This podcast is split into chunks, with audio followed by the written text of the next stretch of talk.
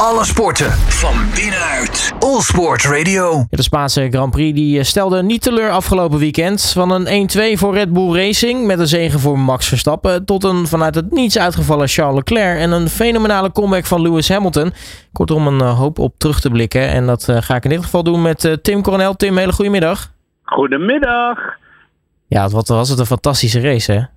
Ja, ik zat op het puntje van de stoel. Er gebeurde een hoop. Uh, normaal gesproken is uh, natuurlijk Barcelona. Alle teams kennen het circuit. En weet iedereen, of tenminste de gevestigde orde, wel een beetje hoe het is. Uh, maar de, deze keer de hitte, de nieuwe auto's. Ja, er gebeurde echt een hoop. Ja, laten we beginnen met het, nou ja, het grote ding natuurlijk uh, voorafgaand aan, uh, aan de race. De, de, de groene Red Bulls, zoals ze nu al genoemd ja. werden. Het waren eerst de roze Mercedes en nu zijn het de groene Red Bulls. Ja. dat, dat is toch wel apart dat ze wel met een auto komen die weer erg lijkt op die van de concurrent. Nou ja, kijk, je mag natuurlijk uh, alles doen en laten wat je wil binnen de Formule 1, behalve een exacte kopie. Dus er moet altijd een beetje verandering zijn. Uh, ja, uh, ze noemden het zelfs de Red Bull 2.0. Nou, sorry, ik zou het niet willen, want volgens mij racen ze helemaal achteraan en hebben ze het nog niet helemaal onder controle. Maar er werd in ieder geval veel over gesproken. Dus nou, hopen dat ze het een beetje onder controle krijgen. Maar ja, aan de andere kant. Red Bull neemt zoveel stappen daar weer vooruit dat, nou ja, ik maak me daar eigenlijk niet druk om. Maar het was wel weer een leuk thema. Ja, en, uh, natuurlijk uh, de eerste vrije training uh, zagen we twee Nederlanders in actie. In dit geval was het Nick de Vries die mocht plaatsnemen in de Williams. Ja. Ging natuurlijk daarheen om natuurlijk voornamelijk ervaring op te doen, om gegevens eigenlijk te creëren voor, voor Williams. maar toch wordt er wel met een klein schuin oogje gekeken naar hoe het deed ten opzichte van, van Latifi. Ja, nou ja, Nick de Vries moeten we niet vergeten Nick is echt uh, een coureur die ja, alles wel een beetje heeft gewonnen. En uh, ja, hij hoort daar gewoon thuis qua, qua kunde, qua denkwijze, qua snelheid. Ja, en ik zag een stralende Nick de Vries na afloop. En dat snap ik heel goed, want hij was sneller dan Latifi. En, ik, en sterker nog, hij was een beetje opgehouden. En daarnaast denk ik dat hij ook heel veel data heeft verzameld. Dus hij heeft lekker zijn rondjes kunnen doen. Nou, dit is denk ik sowieso dan wel een, een, een lekker succes te noemen voor, voor, voor hem. Ik bedoel, mensen zullen toch wel voortaan een beetje aan hem denken als het daarom gaat.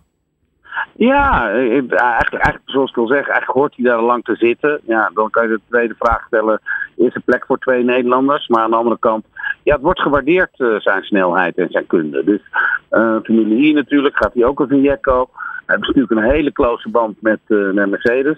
Dus ja, ik hoop dat dat nog een beetje vervolg krijgt. En dan uh, uiteindelijk natuurlijk uh, ging het om het, uh, het weekend zelf. Um, natuurlijk een, een, mooie, mooie kwalie gezien. Ehm, maar de race zelf, ja, je zei al, we refereerden er eigenlijk al aan. Er gebeurde van alles en nog wat. allereerst natuurlijk de, ja, de omstandigheden. Het was erg warm in, in Barcelona. Dat zorgde ervoor dat een aantal auto's toch nou ja, niet zo heel prettig rondreden. Nee, nee, nee. De warmte, als, het heel warm is, dan geef je natuurlijk het rubber wat meer op zijn donder. Nou, de teams zijn nog echt aan het leren om het rubber onder controle te krijgen. Dat zie je ook, want ineens waren er heel veel pitstops of heel weinig pitstops. Uh, grip, geen grip. Nou, dan zag je Max en Sainz natuurlijk nog heel even eraf gaan. Uh, maar dat was meer ook met de wind weer in combinatie. je moet je voorstellen, het materiaal heeft met uh, meer hitte meer te lijden. Ja, en uh, nou ja, sommige teams uh, wat, wat extra. Want natuurlijk niet alleen het, het rubber uh, had er last van. Want nou, ja, laten we eerlijk zijn, wanneer is de laatste keer dat we onze Grand Prix kunnen herinneren waarbij een driestopper een beetje het devies was voor zo'n race. Ja, maar, lang geleden. ja, maar Mercedes zal toch ook wel even achter de oren krabben de, ja, qua ontwerpen, qua, qua kleine sidepods voor, voor dit soort omstandigheden. Nou ja, we, kijk, we, we, weten allemaal, of alle designers weten dat Mercedes in principe met deze vorm van sidepods op de goede weg is. Hè. Je hebt het gewicht zo laag mogelijk, zo min, uh, zoveel mogelijk centraal, uh, minder weerstand, uh, allemaal dat soort zaken. Um, alleen, ja, dan moet je wel de andere aspecten, zoals de porpoising, moet je ook onder controle krijgen. De warmte moet je onder controle krijgen. En je hoorde Russell ook dat, uh, dat hij alarm kreeg, dat hij warm was, terwijl hij klaagde, want, want hij reed helemaal niet achter iemand. Nou, dat betekent toch dat je dan een andere map moet rijden, waardoor je iets minder pk's hebt. Maar ja, ik durf wel te zeggen, het verbaasde mij welke snelheid de Mercedes uh, nu heeft, uh, als ze nog een paar stappen uh, doen en dit onder controle krijgen, dan, uh, ja, dan is dat het team te beat. Gewoon eerlijk is eerlijk. Ja, en het is eigenlijk, eigenlijk wel heel erg fijn dat we nu eigenlijk echt weer een, een, een driestrijd hebben om, om, om overwinningen, om titels. Nou ja, mits natuurlijk dan een Ferrari niet uitvalt. Maar Ferrari, Red Bull en Mercedes is toch altijd wel weer een stuk leuker dan als je maar twee teams hebt die tegen elkaar strijden. Ja, zeker, zeker, zeker. En uh, uh, ja, ik denk dat het voor hunzelf ook wel een beetje een verrassing was. Maar je zag de trend natuurlijk ook komen. Vrijdag zaten ze erbij, zaterdag erbij. Ja, en zondag, uh, zoals Hamilton, die gewoon even naar de vrije plek toe rijdt. Hij reed zelfs even vierde. helemaal van achteren, even naar binnen. Zelfs een lekker band, om, omdat hij een lekker band had. Dus ja, ik, ik durf te zeggen, dit is een, voor in de toekomst zeker om rekening mee te houden. Ja, en sowieso wat, wat knap is uh, voor Mercedes, ja, die, die scoren maximaal. Ondanks dat het uh, de laatste paar rondes uh, wel erg langzaam aangedaan moesten worden. Omdat ze misschien zelfs wel nou, een reële kans was dat ze dan moesten DNF'en. Ja, correct, correct. Ja, ja.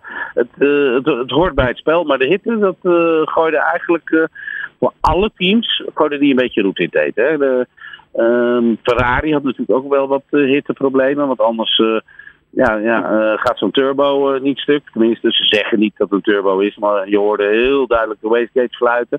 Dus in dat traject, uh, ja, um, ik denk dat ze onderweg bij Sainz de power ook een klein beetje naar beneden hebben gedraaid. Alfa Romeo had natuurlijk een, een motorprobleem. Dus ja, ze zullen dat wel even nog even extra analyseren. Maar één ding is zeker, de hitte heeft zeker parten gespeeld. Nou, niet alleen eh, de hitte, de, de wind was af en toe ook eh, volgens mij lastig. Uh, getuigen ja. Sainz en Verstappen die eigenlijk op hetzelfde punt eraf gingen. Ja, ik, ik, verbazingwekkend.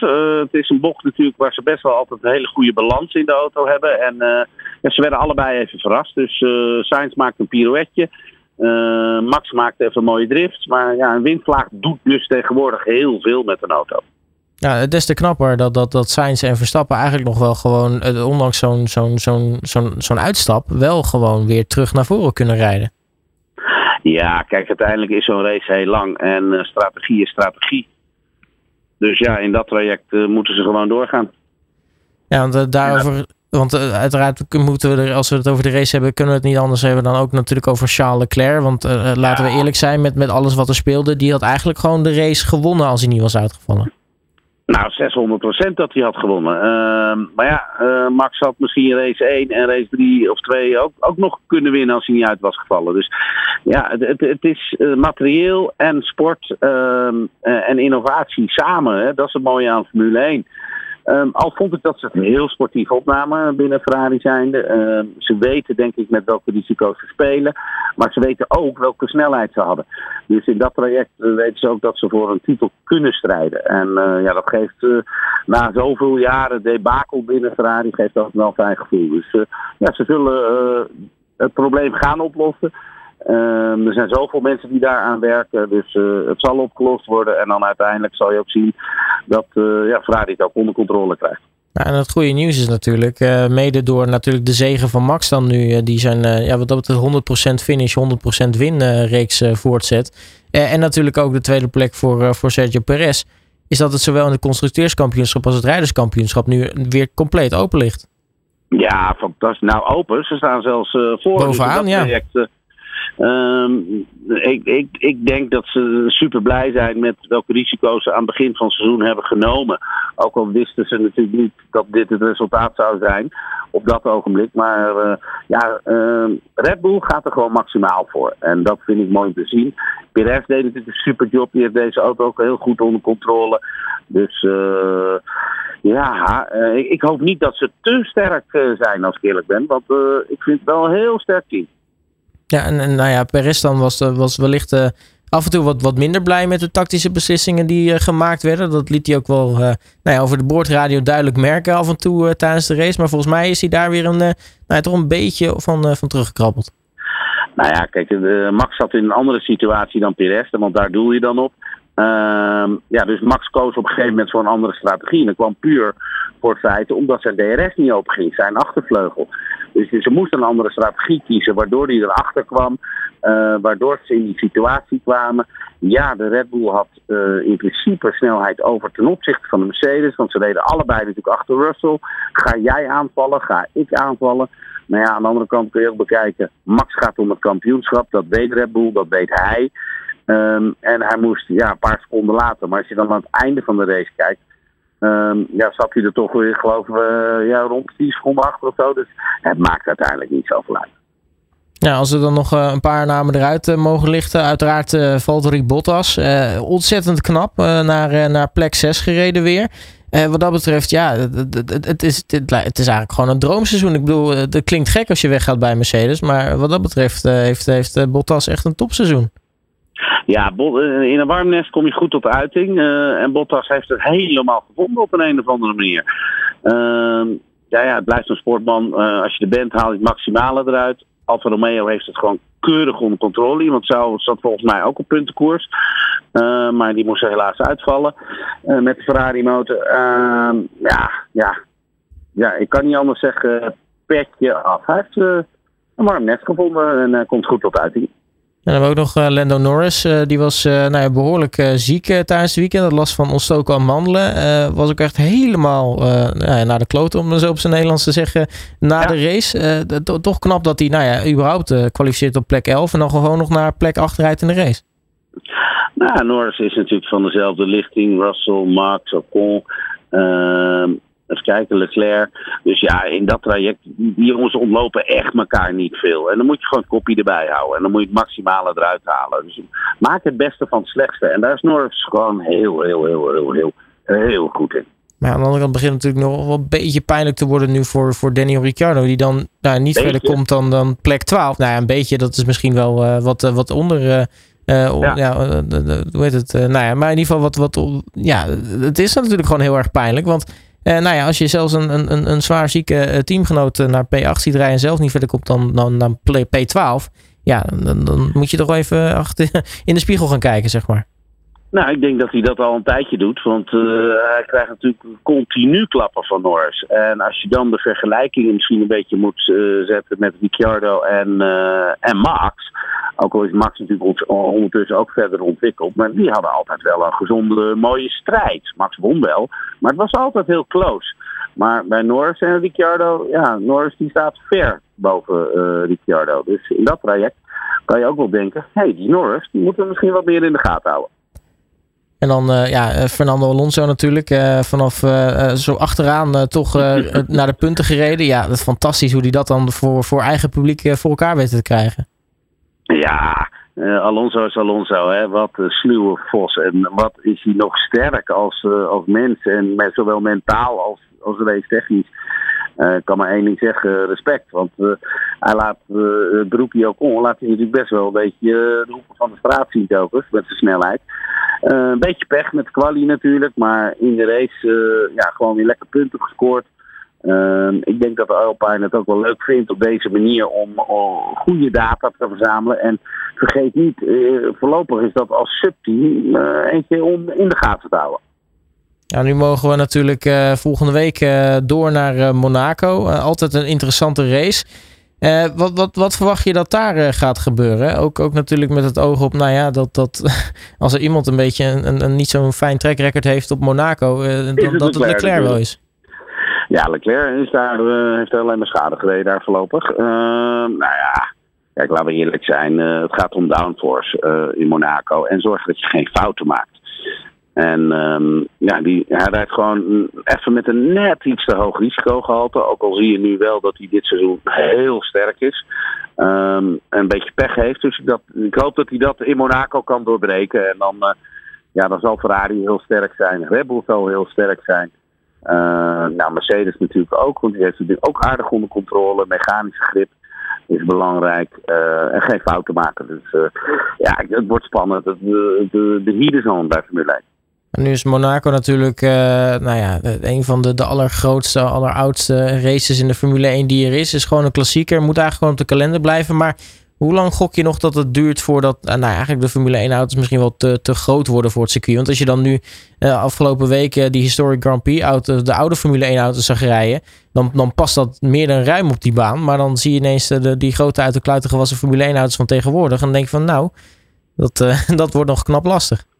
Nou, die 20 centimeter, daar zal het niet om gaan hoor. Uh, ik weet dat er een lobby is. Uh, maar ja, Monaco is Monaco. En al jaren zou het circuit niet suitable zijn voor Formule 1. Sterker nog, vanaf dag 1 dat ze daar rijden. Maar Monaco, blijft Monaco. Hè? Dat, dat, dat hoort gewoon binnen de Formule 1. En of de auto's iets groter of kleiner zijn. klein kon je ook niet inhalen, groot ook niet. kwalificatie is belangrijk. Uh, geen fouten maken is belangrijk. En even niet aan de verkeerde kant van de lijn zitten. Want ja, als je dan moet inhalen, moet je zulke risico's nemen. Dat, dat is gewoon heel moeilijk uh, daar. Nou, dan moet je als coureur moet je daar gewoon in berusten. Het is één van, uh, van de zoveel races. Maar Monaco moet gewoon blijven. Nou ja, daar sluit ik me sowieso bij aan. Want het, het, het, is natuurlijk, ja, eigenlijk, eigenlijk zou het heel raar zijn als het er niet in de koningsklasse van de autosport erbij zou zitten. Nou, het zou een beetje hetzelfde gevoel zijn dat je Formule 1 zonder Ferrari hebt. Dat, ja. dat klopt ook niet. Precies. Dus in dat traject, ja, mm, ja ik, ik, ik hou het hierbij. Monaco is Monaco. Absoluut. Nee, Tim Coronel, mag ik je hartelijk danken voor je tijd. En natuurlijk, jij ook natuurlijk weer heel erg veel plezier ook volgende week met, met Monaco. Dankjewel. Doei doei. Alle sporten van binnenuit. All Sport Radio.